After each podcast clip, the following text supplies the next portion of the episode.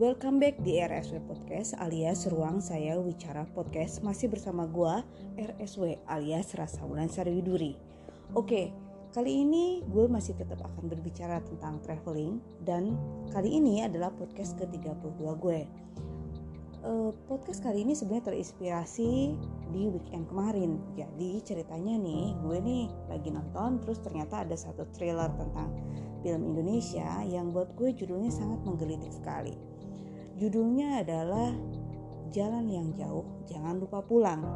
Oke, based on dari judul film inilah, makanya gue akan membuat title di podcast ini yang sedikit mirip lah dengan film yang akan tayang di bioskop. Judulnya mungkin ini lebih enak jika kita uh, kaitkan dengan traveling. So, the title is Jalan yang Jauh, Jangan Takut Tersesat kenapa gue ambil tema ini? Ya karena buat gue tersesat adalah sesuatu yang e, menarik pada saat kita traveling. Kalau misalnya boleh dianalogikan tersesat itu buat gue sendiri buat pribadi gue itu adalah sebuah seni gitu. Ya mungkin jika kalian berjiwa sedikit-sedikit seni gitu ya. Cinta tentang keindahan buat gue eh, tersesat misalnya di dalam suatu perjalanan itu adalah uh, sesuatu yang membuat hidup lu lebih indah. So, itu sebenarnya analoginya benar-benar bisa relate kan dengan istilah bahwa tersesat itu adalah sebuah seni, seni ketersesatan.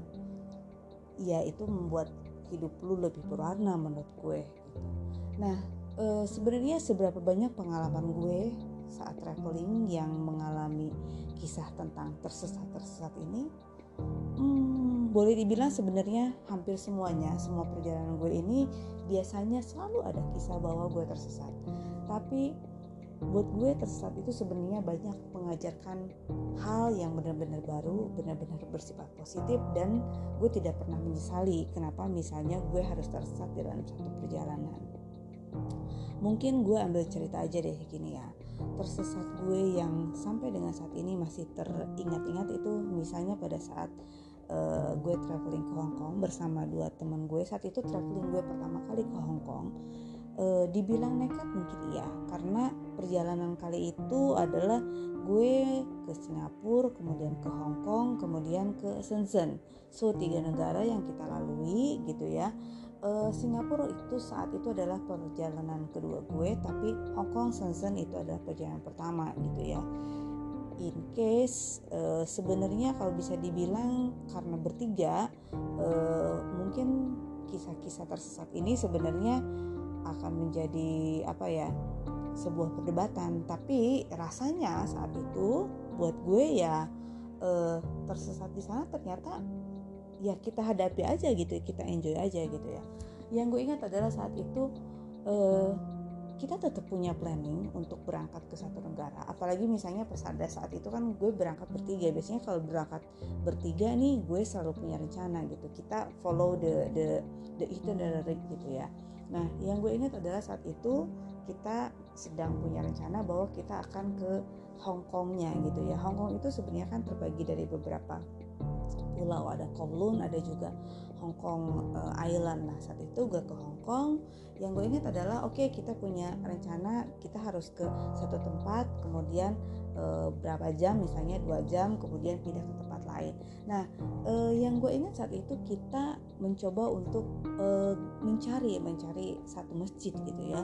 Nah kita coba cari-cari tempat sholat sebetulnya yang lebih tepatnya bukan masjid. Karena kita juga saat itu pertama kali ke sana nggak tahu sih sebenarnya masjidnya ada di mana gitu. Kita cuma cukup tahu oke okay, saat itu yang paling hit adalah Victoria Park karena kita karena di Indonesia uh, ada film tentang Victoria Park itu jadi kita cukup tahu lah oke okay, berarti kita akan ke Victoria Park itu. Dan kita berpikir bahwa uh, Victoria Park itu kan penuh dengan orang-orang Indonesia. Let's say itu adalah uh, asisten rumah tangga yang memang kerja di sana. Jadi kita pikir mungkin akan ada masjid di sana sih gitu.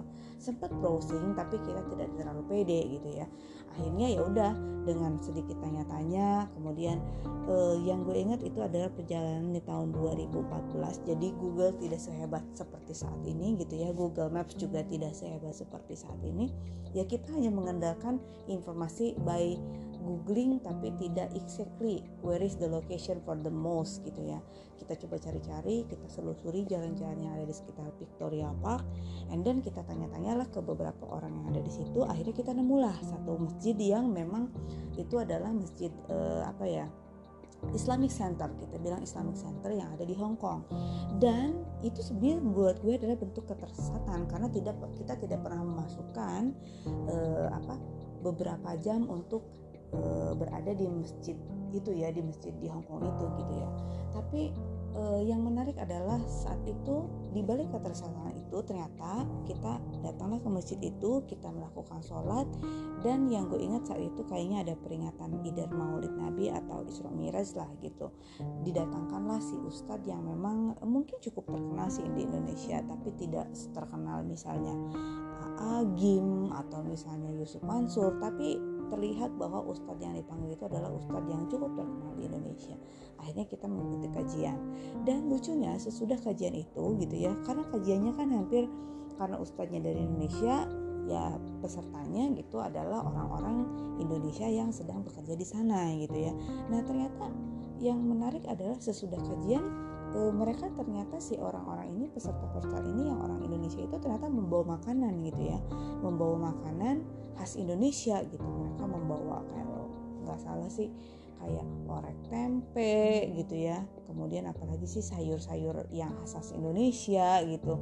Terus e, kalau kita bilang gorengan atau bakwan gitu mereka buat sendiri gitu. Mereka buat sendiri kemudian makan bareng-bareng kita yang memang tamu di sana akhirnya dijamu juga loh oleh mereka gitu ya. Ya perjalanan ke Hong Kong saat itu kan lumayan panjang juga sih kalau nggak salah 10 sampai 14 hari gitu. Akhirnya ya kita ya memang udah cukup rindu juga dengan makanan Indonesia ya udah kita akhirnya ikutan juga gitu. Tapi so far buat gue akhirnya itu menambah pertemanan kita itu menambah satu pengalaman yang uh, apa tidak pernah kita perkirakan tapi buat gue itu akhirnya uh, apa ya membuat satu cerita gitu satu momen kalau misalnya diceritakan ya seperti saat ini gue bisa cerita bahwa salah satu uh, apa ya kisah menarik pada saat gue mengunjungi Hong Kong pertama kali yaitu gitu kita bertemu dengan orang-orang Indonesia yang bekerja di sana di satu masjid besar di Hong Kong gitu ya dan kita disambut gitu layaknya orang saya seperti saudara gitu saudara jauh yang sedang mengunjungi gitu saudaranya di di di satu country yang jauh dari Indonesia gitu. Uh, itu adalah salah satu bentuk contoh ketersesatan gue yang saat sampai sampai dengan saat ini masih terngiang-ngiang gitu ya. Nah, balik lagi ke topik sebenarnya. Kenapa sih gue tadi angkat uh, topiknya adalah judulnya adalah jalan yang jauh. Ya buat gue sebenarnya uh, selagi kita sehat, selagi kita punya kesempatan gitu ya, selagi kita punya uh, apa ya? Kalau misalnya kita bilang finansial kita cukup gitu ya, why not gitu uh, lu coba untuk mencari pengalaman baru salah satunya ya ini dengan berpelesiran lah uh, buat gue sendiri sebenarnya menjelajahi negeri baru itu suatu keasikan tersendiri. Sometimes mungkin pas pertama worried memang betul ada perasaan worried. Apakah misalnya kecemasan apakah gue di sana akan selamat or survive gitu. Tapi buat gue uh, sebagai manusia yang mungkin punya akal kita punya uh, apa ya attitude.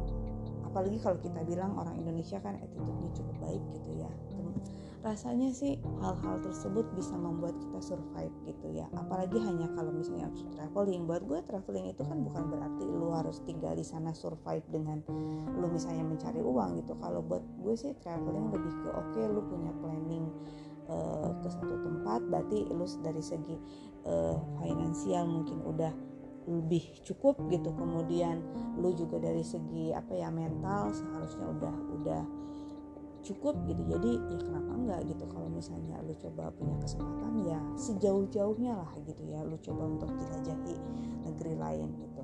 Nah kemudian ada satu quote lagi sesudahnya itu jangan pernah tersesat jangan takut tersesat.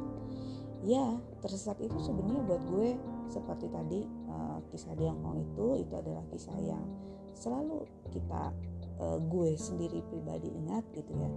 Tapi di balik itu buat gue adalah ketersediaan itu mengajarkan banyak hal sekali gitu ya. Dan sampai dengan saat ini gue percaya bahwa ketersediaan itu adalah sebuah apa ya dibilang keharusan mungkin tidak tapi in case misalnya lo berada di kondisi itu ya nikmatin aja. Karena buat gue tersesat itu mengajarkan banyak hal gitu ya mungkin gue bisa sharing beberapa apa ya uh, makna gitu dari uh, tersesat ini gitu ya. Mungkin uh, ada beberapa hal yang ya mudah-mudahan ini berguna buat kalian semua. Yang pertama adalah gini ketersesatan itu sebenarnya akhirnya membuat kita belajar bahwa kita harus mengambil keputusan dengan cepat dengan tepat gitu ya.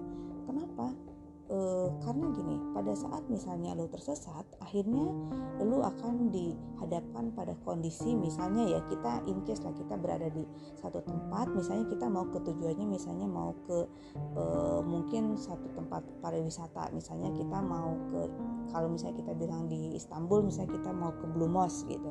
Tapi ternyata kita tiba-tiba datanglah ke Masjid Sulaiman gitu. Nah kita udah cari-cari nih si Blumos gak ketemu. Kita akhirnya ke Masjid Sulaiman gitu. Nah eh kita lupa nih bukan lupa kita nggak tahu gimana pulangnya. Nah ya akhirnya kita mau nggak mau kan mengambil keputusan apakah kita harus pulang lewat jalan A lewat jalan B atau kita teruskan? Nah hal-hal seperti itu sebenarnya akhirnya uh, kita pelajari selama dalam perjalanan gitu. Walaupun kita punya itinerary ya kalau misalnya tersesat akhirnya lo harus mengambil keputusan itu decision itu gitu ya. Dan itu harus cepat karena kalau enggak ya udah lo akan stuck di situ. Biasanya kalau misalnya stuck akhirnya lo putus asa gitu. Jadi uh, ini adalah pelajaran yang gue bilang mungkin kalau misalnya dibilang uh, lu belajar di mana selain misalnya lu belajar teori-teori biasanya kan lu belajar based on pengalaman. Dan inilah pengalaman di sinilah misalnya yang akhirnya membuat lu belajar untuk mengambil keputusan secara cepat tepat di dalam satu kondisi yang memang tidak pernah lo bayangkan sebelumnya. Kemudian yang kedua adalah Terus dengan tersesat akhirnya lu bisa menemukan uh, lokasi yang anti mainstream biasanya sih seperti itu. Misalnya ya tadi seperti tadi. Kita kan tahunya oke okay, Blue Mosque itu tempat yang di Istanbul itu sangat yang oh kalau kita bilang mainstream everybody must go to Blue Mosque gitu ya. Tapi in case misalnya satu hari lu mau ke sana ternyata nggak ketemu akhirnya lu datanglah menemukannya Masjid Sulaiman. Tapi buat gue sendiri yang memang pengalamannya sama gitu ya ternyata masjid Sulaiman itu bisa kita gali gitu loh. Oh ternyata e, masjidnya sama megahnya. Memang tidak semegah Blue Mosque gitu. Tapi e, apa ya dengan tidak banyaknya orang akhirnya lu bisa menikmati keindahan masjid itu. Kalau misalnya lu beribadah lu bisa sholat lebih khusyuk buat gue seperti itu ya. Nah inilah yang tidak pernah uh, lu lu coba planningkan tapi akhirnya lu dapatkan gitu ya. Memang bukan bukan uh, tempat yang mainstream gitu. Tapi sekali-sekali kalau misalnya kita mencoba untuk yang anti mainstream ya kenapa enggak? Seperti misalnya anak-anak sekarang suka bilang katanya oh oke okay, ini adalah satu lokasi yang hidden gem. Ya mungkin inilah gitu. Akhirnya lu menemukan hidden gem lu sendiri gitu dengan uh, apa kondisi tersesat ini. Kemudian yang ketiga adalah lu akhirnya bisa lebih aware dengan perjalanan lu gitu ya kenapa bisa lebih aware? Misalnya gini kalau misalnya ya ini pengalaman gue. Biasanya gue oke okay, menemukan satu tempat ya udah based on Google Map gue akan follow uh, the way dari Google Map gitu. Tapi kalau misalnya tersesat akhirnya lu akan mencoba bukan menikmati sih lebih ke apa mengingat-ingat oh oke okay, misalnya gue sedang tersesat di satu tempat misalnya. Kita bilang lah kemarin misalnya mungkin pengalaman gue terakhir di Jepang deh misalnya gitu. Gue saat itu sedang mencari satu tempat udon gitu namanya hmm, Uchino udon gitu ya kalau nggak salah. Nah ini susah banget ditemuinnya gitu. Tapi akhirnya selama gue mencari si tempat udon ini gue mau nggak mau harus menghafal persimpangan mana yang udah gue lalui sebanyak dua kali gitu kan? Kemudian mana petunjuk yang membuat gue oke okay, kalau gue ke sini ya gue tidak akan pernah menemukan tempat udon ini gitu ya. Nah hal-hal seperti ini kan sebenarnya yang tidak pernah kita rencanakan gitu. Tapi akhirnya buat gue sendiri sampai dengan saat ini gue kalau misalnya memang ada kesempatan ke sana lagi gue akan tahu gue akan mengingat dengan tepat gitu ya bahwa oke okay, posisi si Uchino Udon itu adalah di sini gitu. Karena sekarang pun di otak gue masih ter masih teringat gitu bahwa oke tempat Uchino Udon ini sebenarnya sebelum stasiun uh, apa Station gitu ya. Kemudian gue sangat ingat banget kalau dari Hakata Station ini sebenarnya dia ada di sebelah kanan kemudian tempatnya ada tepat di bawah e, kayak kita tuh sesudah Starbucks di situ ada tangga. Nah di situlah tempatnya. Sampai sekarang gue masih mengingat itu. Persimpangannya gue masih terpatri di ingatan. Nah hal-hal seperti inilah yang membuat akhirnya lo aware dengan perjalanan itu gitu ya.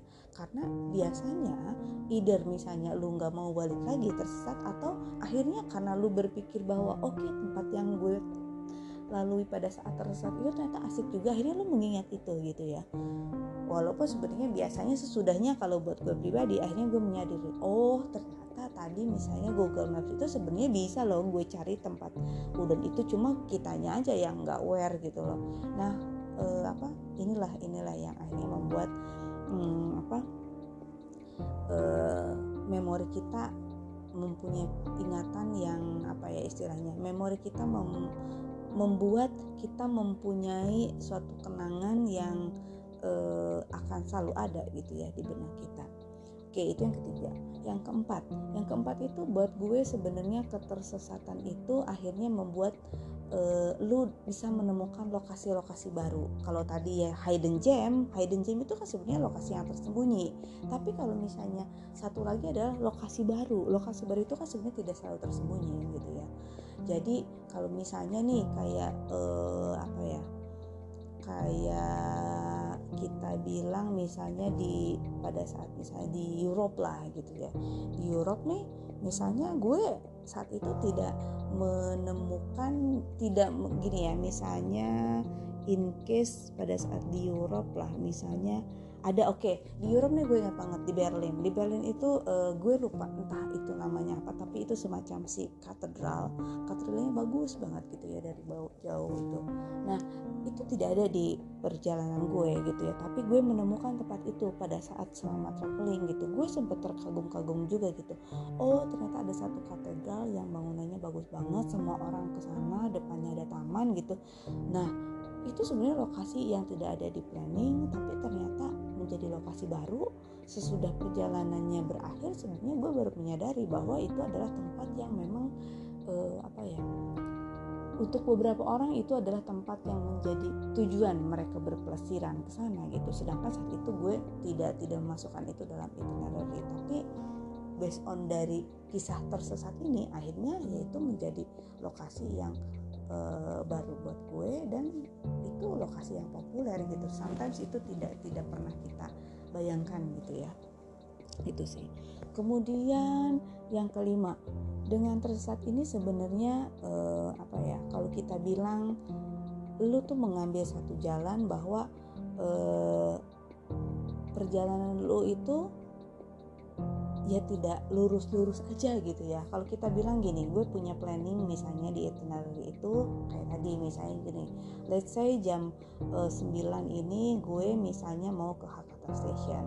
Kemudian jam 11 itu gue harus berangkat misalnya ke uh, naik kereta untuk menuju satu tempat. Misalnya kemarin tuh ke Daizofu Dai, Daifoku misalnya Daifoku. Nah itu kan uh, apa planning gue gitu. Tapi ternyata pas gue lihat ah gue cari kereta si Daifuku ini susah banget gitu ke ke Daifuku ini gitu susah banget. Gue nemuin untuk si apa stasiunnya aja nggak ketemu gitu ya.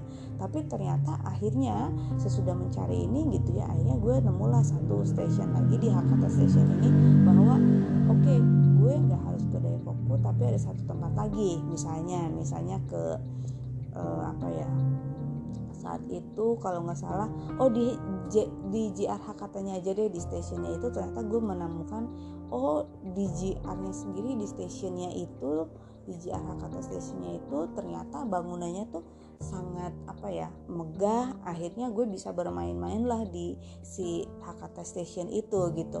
Nah ini kan sebenarnya membuat perjalanan lu yang tadinya sesuai planning atau kita bilang lurus-lurus aja akhirnya ya lu menemukan satu uh, apa ya warna gitu ya warna dalam perjalanan lu gitu ya. Ya buat gue sendiri sebenarnya uh, dibilang warna mungkin iya kemudian dibilang berliku-liku mungkin iya gitu. Tapi artinya adalah in case misalnya lu tidak berada di track yang lu planning kan gitu ya.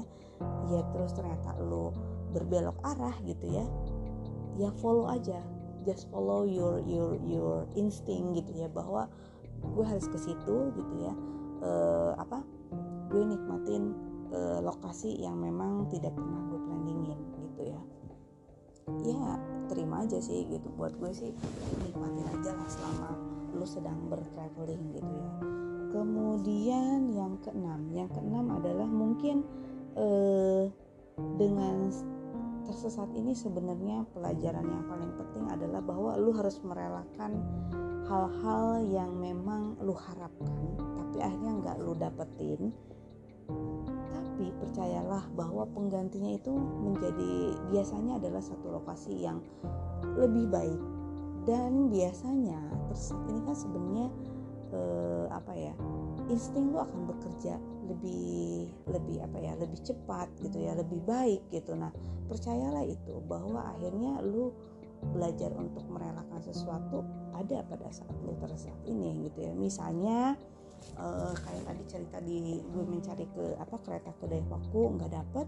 Gue tahu bahwa Daifuku itu kan sebenarnya satu tempat yang kalau kita bilang untuk sebagian orang turis yang sedang ke Fukuoka adalah lu harus ke sana gitu. Tapi buat gue akhirnya gue tidak bisa ke sana gue menemukan satu tempat yang lain ya gue merelakan itu. Karena akhirnya gue sendiri misalnya gini gue kan sebenarnya penggemar Cibimaru Kocang ternyata di JRH station itu gue menemukan satu toko buku gitu. Terus uh, apa di situ ada juga Cibimaru Kocang gue nemuin komiknya gitu. Nah buat gue ya udah ternyata gue menemukan satu tempat yang lebih baik gitu ya.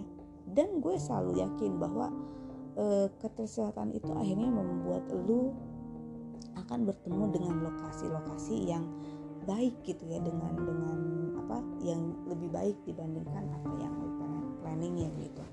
Jadi jangan pernah menyesal kalau misalnya lu uh, apa tidak sesuai dengan rencana gitu dan memang salah satu pelajaran di saat misalnya traveling apalagi misalnya kayak gue traveling sendiri ini ya gue harus merelakan hal-hal yang tadinya gue planningkan A mungkin akan menjadi B gitu.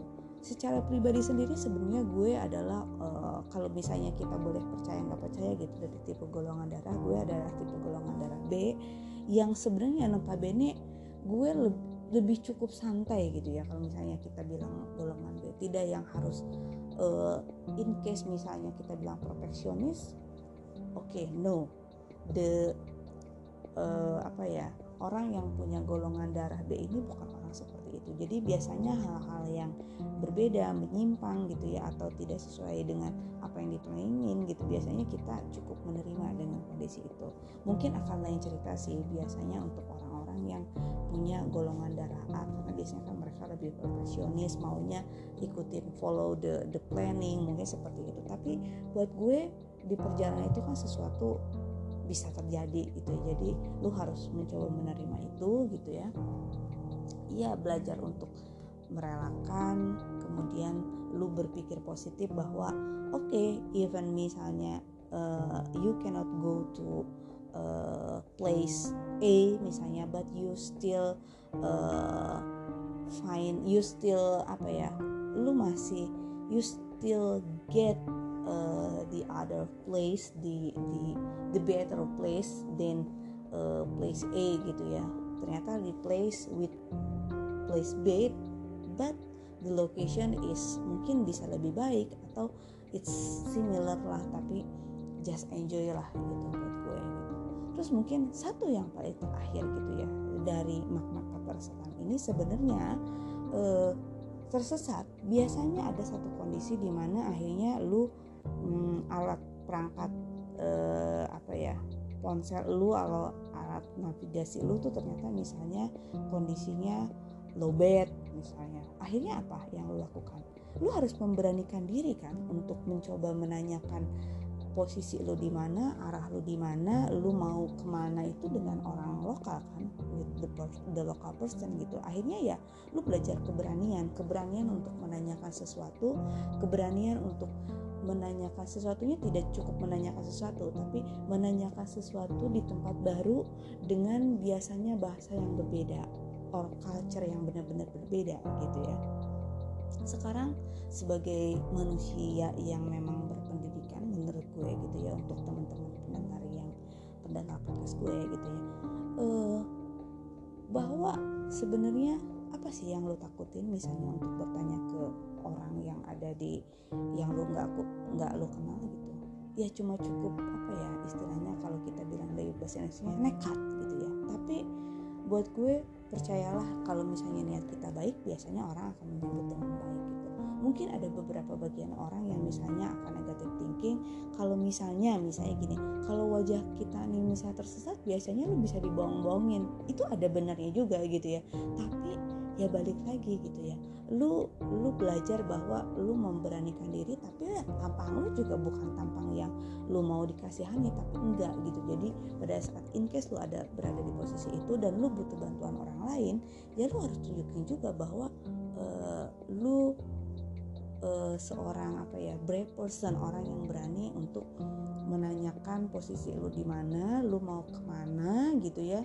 Terus kalau misalnya barriernya adalah mengenai language buat gue adalah gini uh, English adalah bahasa Inggris adalah bahasa yang sebenarnya common gitu. Hampir semua orang bisa gitu hampir semua country bisa. Ya kalau misalnya kayak kita berada di negara yang memang bahasa Inggris itu bukan uh, apa ya bahasa ibu mereka atau not uh, apa ya popular language juga gitu ya gunakanlah bahasa lain. Contohnya apa? Ya bahasa tubuh misalnya. Bahasa tubuh lu kan bisa ya kalau misalnya lu gunakan komunikasi itu dengan mencoba misalnya ngasih tanda menggunakan tubuh lu. Misalnya lu akan bertanya arah ya lu pakai tangan lu gitu. Atau kalau misalnya lu bilang eh, apa lu butuh uh, petunjuk misalnya ke stasiun kereta ya lo bisa bikin lah suara-suara misalnya uh, stasiun kereta uh kayak gitulah gitu ya.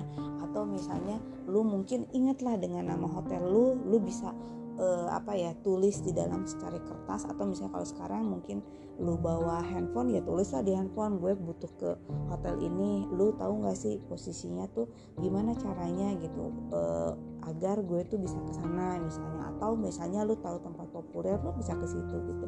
Atau biasanya di beberapa tempat kan sebenarnya ada sign-sign tertentu. Lu bisa follow itu. Kemudian jika lu merasa kurang seret dengan tanda itu lu lu bertanyalah ke orang lokal. Buat gue uh, bertanya ke orang lokal hmm, buat gue adalah it's a must gitu itu adalah suatu keharusan gitu ya. Karena buat gue sendiri sebenarnya uh, menanyakan sesuatu ke orang baru di saat posisi kita itu adalah orang yang tidak dikenal gitu atau bukan orang situ itu tuh menarik aja gitu ya. Biasanya mereka akhirnya bertanya lu dari mana? gitu ya lu ngapain ke sini gitu. Atau kalau misalnya kita bilang nih kita berada di country yang memang tidak tahu Indonesia lu bisa lah sekalian promote negara lu negara Indonesia gitu.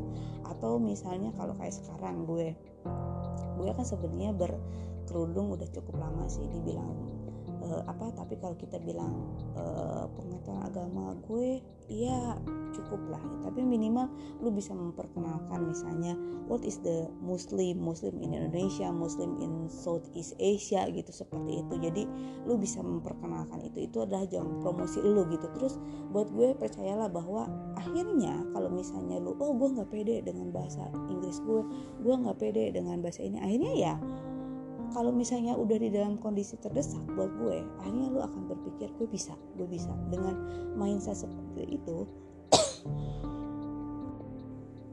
dengan mindset bahwa lu bisa gue yakin sebenarnya lu akan akan apa ya survive dengan kondisi itu gitu. Jadi dari yang gue paparkan tadi ya sebenarnya banyak sekali sih pelajaran-pelajaran yang bisa uh, petik selama misalnya kita mengalami kondisi tersesat. Jadi balik lagi seperti titlenya dari si podcast ini jalan yang jauh uh, apa kelilingilah gitu ya tempat yang memang lo bisa tuju gitu ya. Kemudian uh, don't be afraid gitu jangan pernah takut misalnya lo tersesat atau apa pun itu. Percayalah bahwa uh, intuisi lo akan menuntun lo ke tempat yang baik gitu ya. Kemudian akan membawa lo ke perjalanan yang juga uh, baik gitu ya menyenangkan. Dan jangan lupa bahwa sebenarnya ketersamaan ini akhirnya menambah uh, apa ya warna keceriaan dalam hidup lu terutama dalam uh, apa ya perjalanan uh, traveling lu gitu ya. Dan hal ini biasanya akan menjadi sesuatu yang diingat untuk waktu yang lama long term akhirnya lu akan mempunyai itu gitu. Dan buat gue sendiri sebenarnya ini adalah modal gue gitu ya. Bonus ya kita nggak pernah tahu kalau misalnya tiba-tiba uh, ada satu orang yang tertarik dengan cerita lu kemudian oke okay, uh, eh, mungkin itu akan dijadikan cerita atau minimal sebenarnya hal-hal seperti ini bisa lu sampaikan kalau misalnya lu bertemu dengan teman-teman lu gitu baru gitu ya. Bonus ya gitu. Ini akan menjadi bahan salah satu bahan pembicaraan. Kalau misalnya lu bertemu dengan orang lain tapi yang pasti eh, jangan pernah takut dengan kondisi seperti ini. Percaya aja bahwa semua itu sebenarnya ada hikmahnya gitu ya. Nah buat gue sendiri sebenarnya uh, tersesat ini adalah seperti gue bilang there is the art of the journey itu itu adalah sebuah seni dalam perjalanan gitu ya. Kalau misalnya kita bilang dalam satu perjalanan itu sebuah sekolah gitu ya ya ini pun akan sama. Itu mungkin sebuah sekolah ini ada pelajarannya nih seni tersesat gitu. Ya bahasa Inggrisnya apa sih ya kerennya uh, trap art gitu ya gitu. Whatever lah gitu apa pun itu yang pasti uh, don't be afraid gitu ya. If you lost in your way if you uh, if your plane is not similar gitu ya. Uh, tapi just enjoy follow your intuition gitu ya. And then don't be afraid to to to to ask the local person or ask somebody to to guide you to the right place gitu ya to better place gitu. ya mudah-mudahan podcast kali ini berguna buat kalian semua gitu ya. Ini mudah-mudahan bisa mengajarkan lo juga dan mungkin memberikan tips juga buat lo. Gimana caranya biar lo bisa survive gitu. In case misalnya lo berada di kondisi lo memang tidak uh, apa ya di kondisi planning lo tidak sesuai gitu ya atau perjalanan lo tidak sesuai dengan apa yang lo rencanakan. Oke okay, uh, eh, last time just enjoy your uh, traveling gitu ya. Kalau misalnya memang mau pergian kemudian kalau tersesat nikmatin aja. Mudah-mudahan podcast kali ini berguna buat kalian semua dan gue selalu percaya bahwa pandemik mungkin akan uh, berakhir gitu ya. Jadi kesempatan kita untuk traveling ini sebenarnya akan lebih banyak lagi gitu ya selagi lo sehat selagi lo punya waktu just uh, maksimalkan gitu ya kesempatan Oke, mudah-mudahan berguna buat kalian semua. Sampai ketemu di podcast selanjutnya. Ciao.